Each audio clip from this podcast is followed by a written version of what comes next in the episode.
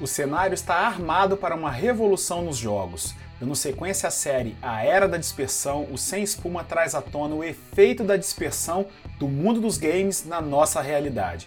E já vou logo avisando: se você acha que isso não tem nada a ver com seus negócios, com a sua carreira ou com os boletos que você tem a pagar, você está enganado e precisa ver isso até o fim, porque aqui é sem espuma.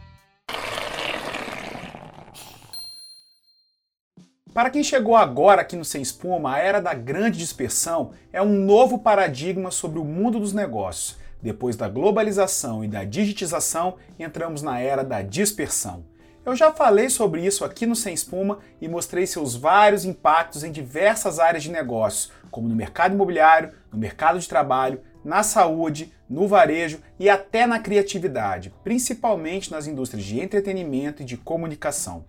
Só que o mundo dos jogos merece um capítulo à parte. Até porque, atenção, os jogos devem emergir com uma próxima plataforma de tecnologia dominante, da mesma forma que os motores de busca, os telefones celulares e as redes sociais redefiniram os setores nas décadas anteriores.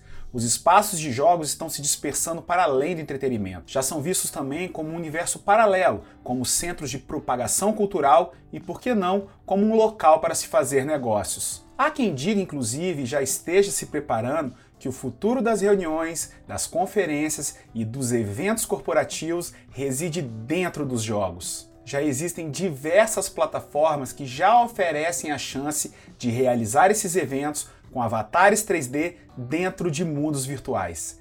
É um formato antes pensado apenas para quem é nativo do mundo dos jogos, mas tem gente que aposta em uma fadiga do Zoom e do Google Meet como plataforma de encontro e já oferece essas experiências corporativas gamificadas. Já tem sido usada por escolas, já sediou um festival de cinema e o fundador da Reebok, Joe Foster, lançou nela o seu livro de memórias em um encontro virtual.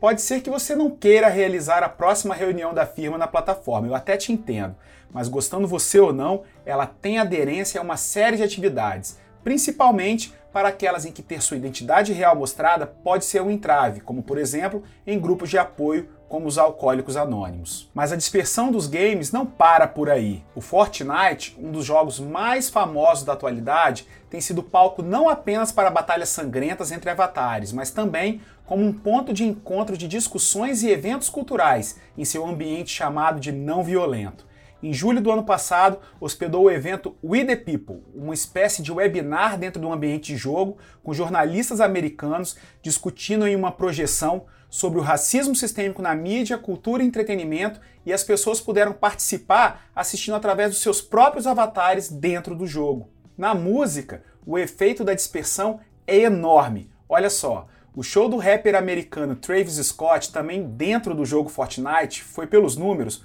o evento mais importante do ano de 2020, não só para o mundo da música, mas também para o próprio universo dos jogos. Seu show teve 27 milhões de espectadores no evento ao vivo.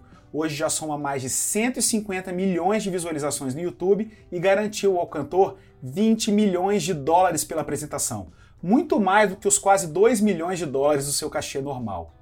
Mas mais do que a quantia em dinheiro, esse evento em que se dispersou por transmissões ao vivo e gravadas até pelo youtuber brasileiro Felipe Neto, mostra como os jogos podem colaborar com os artistas e, por sua vez, dar crédito aos shows virtuais como alternativa, em tempos onde o contato humano não é bem visto por conta da pandemia. A Anitta também viu que não pode ficar de fora dessa e lançou recentemente para o seu público o seu lado gamer. Em parceria com o Facebook, a Anitta faz lives em pessoa, mostrando suas descobertas no mundo dos jogos. Mas a verdade é que, ainda que ela seja uma ficcionada de verdade pelo renomado jogo The Sims, esse movimento faz parte de outra das facetas mais conhecidas da cantora, a de mulher de negócios. Ela que não é boba nem nada, quer mesmo estar presente em uma outra poderosa indústria do universo do entretenimento, a indústria dos jogos. E claro, está mais próximo dos seus fãs, que até pela geração que ela atende, estão totalmente imersos no mundo virtual.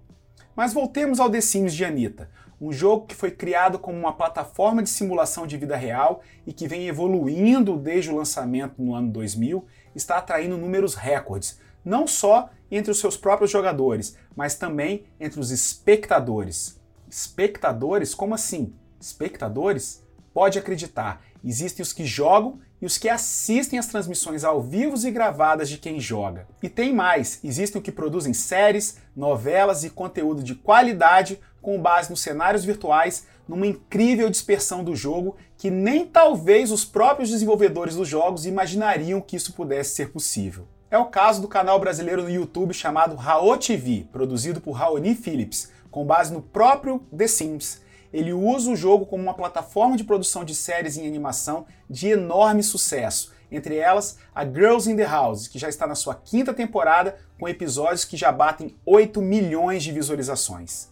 E toda essa dispersão dos games e da própria criatividade acaba por atrair outros tipos de jogadores, como por exemplo o McDonald's no Brasil. A rede de fast food, que quer estar viva no ambiente virtual e nas mentes da geração geek da cultura pop, acaba de entrar não só como patrocinador em um episódio da série Girls in the House, mas também com elementos de construção dentro do The Sims e de outro jogo famoso, o Minecraft, permitindo agora que todo usuário possa construir seus próprios Macs em seus metaversos.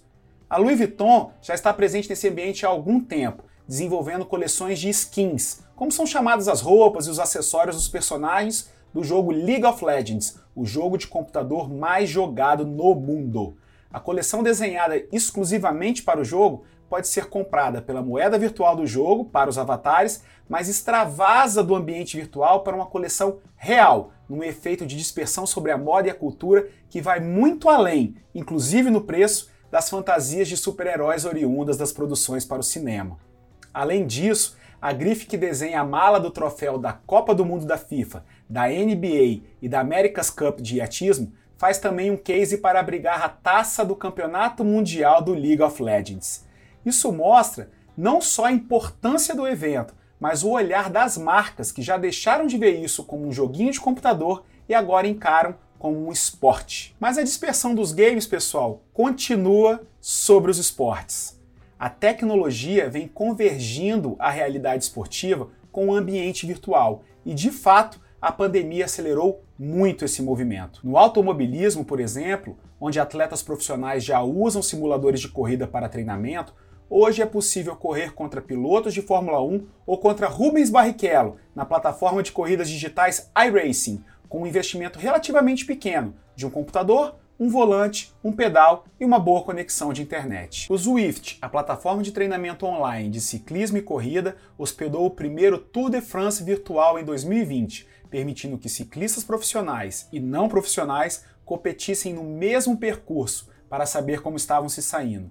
E mais do que isso, virou uma plataforma social de ciclistas que remotamente disputam provas e comparam performances do conforto das suas casas. A Adidas lançou uma palmilha inteligente que permite que atletas de futebol amador registre e compare com a sua rede as suas habilidades no jogo de futebol da FIFA, transformando a relação do jogador com o jogo, colocando como parte num contexto híbrido, fundindo a experiência real com o mundo virtual. E é muito interessante que a dispersão causada pelos jogos e seus ambientes virtuais, ao mesmo tempo que leva o nosso comportamento e olhar para o futuro, nos resgata a saudade do conforto do passado.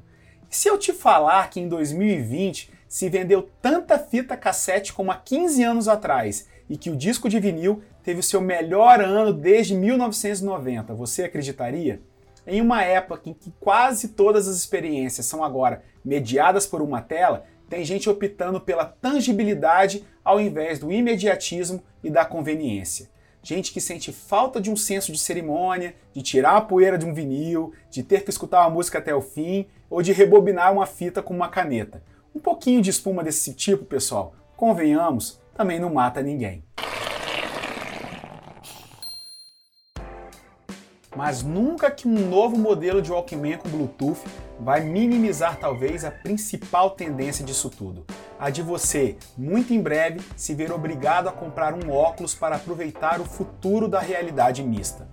A realidade mista é a próxima grande coisa do mundo dos jogos e para além dele. Ao contrário da realidade aumentada e da realidade virtual, a realidade mista integra objetos do mundo real dentro de um mundo virtual para criar novos ambientes e novas experiências. Todas as principais empresas de tecnologia do mundo estão apostando todas as suas fichas nisso. a empresa indiana Dio Platforms apresentou seus novos óculos Dio Glass em julho do ano passado, depois de levar investimentos de 5 bilhões de dólares do Facebook e do Google. Isso mesmo, 5 bilhões de dólares de cada uma. A Apple depositou várias patentes em 2020 e é uma aposta de que Tim Cook não vai demorar para apresentar os seus óculos virtuais. A Microsoft vem constantemente apresentando sua visão de mundo, sua visão de futuro com o seu HoloLens e a possibilidade de interação humana com os metaversos através de óculos especiais. Em breve, um óculos especial tomará o espaço da sua estante na sala de TV, talvez o lugar da sua própria TV. Hoje já é empregado na medicina e na construção aeroespacial, mas já temos aqui no mundo real e sem espuma quem já atua nisso apresentando soluções para as indústrias brasileiras. A Inside Tecnologia do Espírito Santo desenvolve para siderúrgicas e empresas do setor de óleo e gás treinamentos em ambientes simulados, aplicando realidade virtual à capacitação de profissionais em um processo que funde tecnologia, segurança, ensino e, claro, um pouco de gamificação. A sensação da experiência vivenciada com um óculos aumenta a nossa capacidade cognitiva, a nossa capacidade de concentração, de absorção de informações e, de fato, é na educação que a realidade mista promete fazer a sua maior transformação. Mas agora, Guilherme, que negócio de metaverso é esse que você falou algumas vezes? Logo você com palavrinha nova, novo buzzword e com espuma agora? Calma aí, pessoal. Metaversos é o papo para uma outra conversa, mas eu vou deixar aqui com vocês um pequeno tiragosto. Metaverso é o termo correto para o conceito de um espaço virtual compartilhado que se converge com o mundo real. O conceito de metaverso descola da ideia de sermos meramente espectadores passivos no ambiente virtual e nos coloca em um espaço social, de trocas, de relacionamento, de vivência, muito parecido com um jogo em primeira pessoa como The Sims, mas cada vez mais disperso para além dele. É o que se desenha para o futuro da internet num fenômeno que promete ser muito maior do que o próprio surgimento da internet em 1995. Estamos migrando a passos largos para substituirmos uma internet em duas dimensões, baseada essencialmente em buscas, com um universo virtual totalmente imersivo em três dimensões, que se espelha no mundo real e que vai mudar totalmente a forma em que vivemos, aprendemos, trabalhamos, pagamos boletos e, assim como a internet em 1995, está vindo muito mais rápido do que você imagina. E é para quando isso, Guilherme? Bom, é preciso que você saiba que isso já começou e os jogos estão aí para comprovar. É aqui que de fato estão os olhos das grandes empresas de tecnologia e não nos óculos em si. Os óculos são, na verdade, a porta de entrada para o que promete ser o nosso futuro, não mais em um único universo, mas em multiversos, em metaversos. Me desculpe se para você isso parece ficção científica, mas você precisa saber que isso não é. Daqui por diante, será cada vez mais difícil de separar a realidade da ficção, o online do offline, o real do virtual.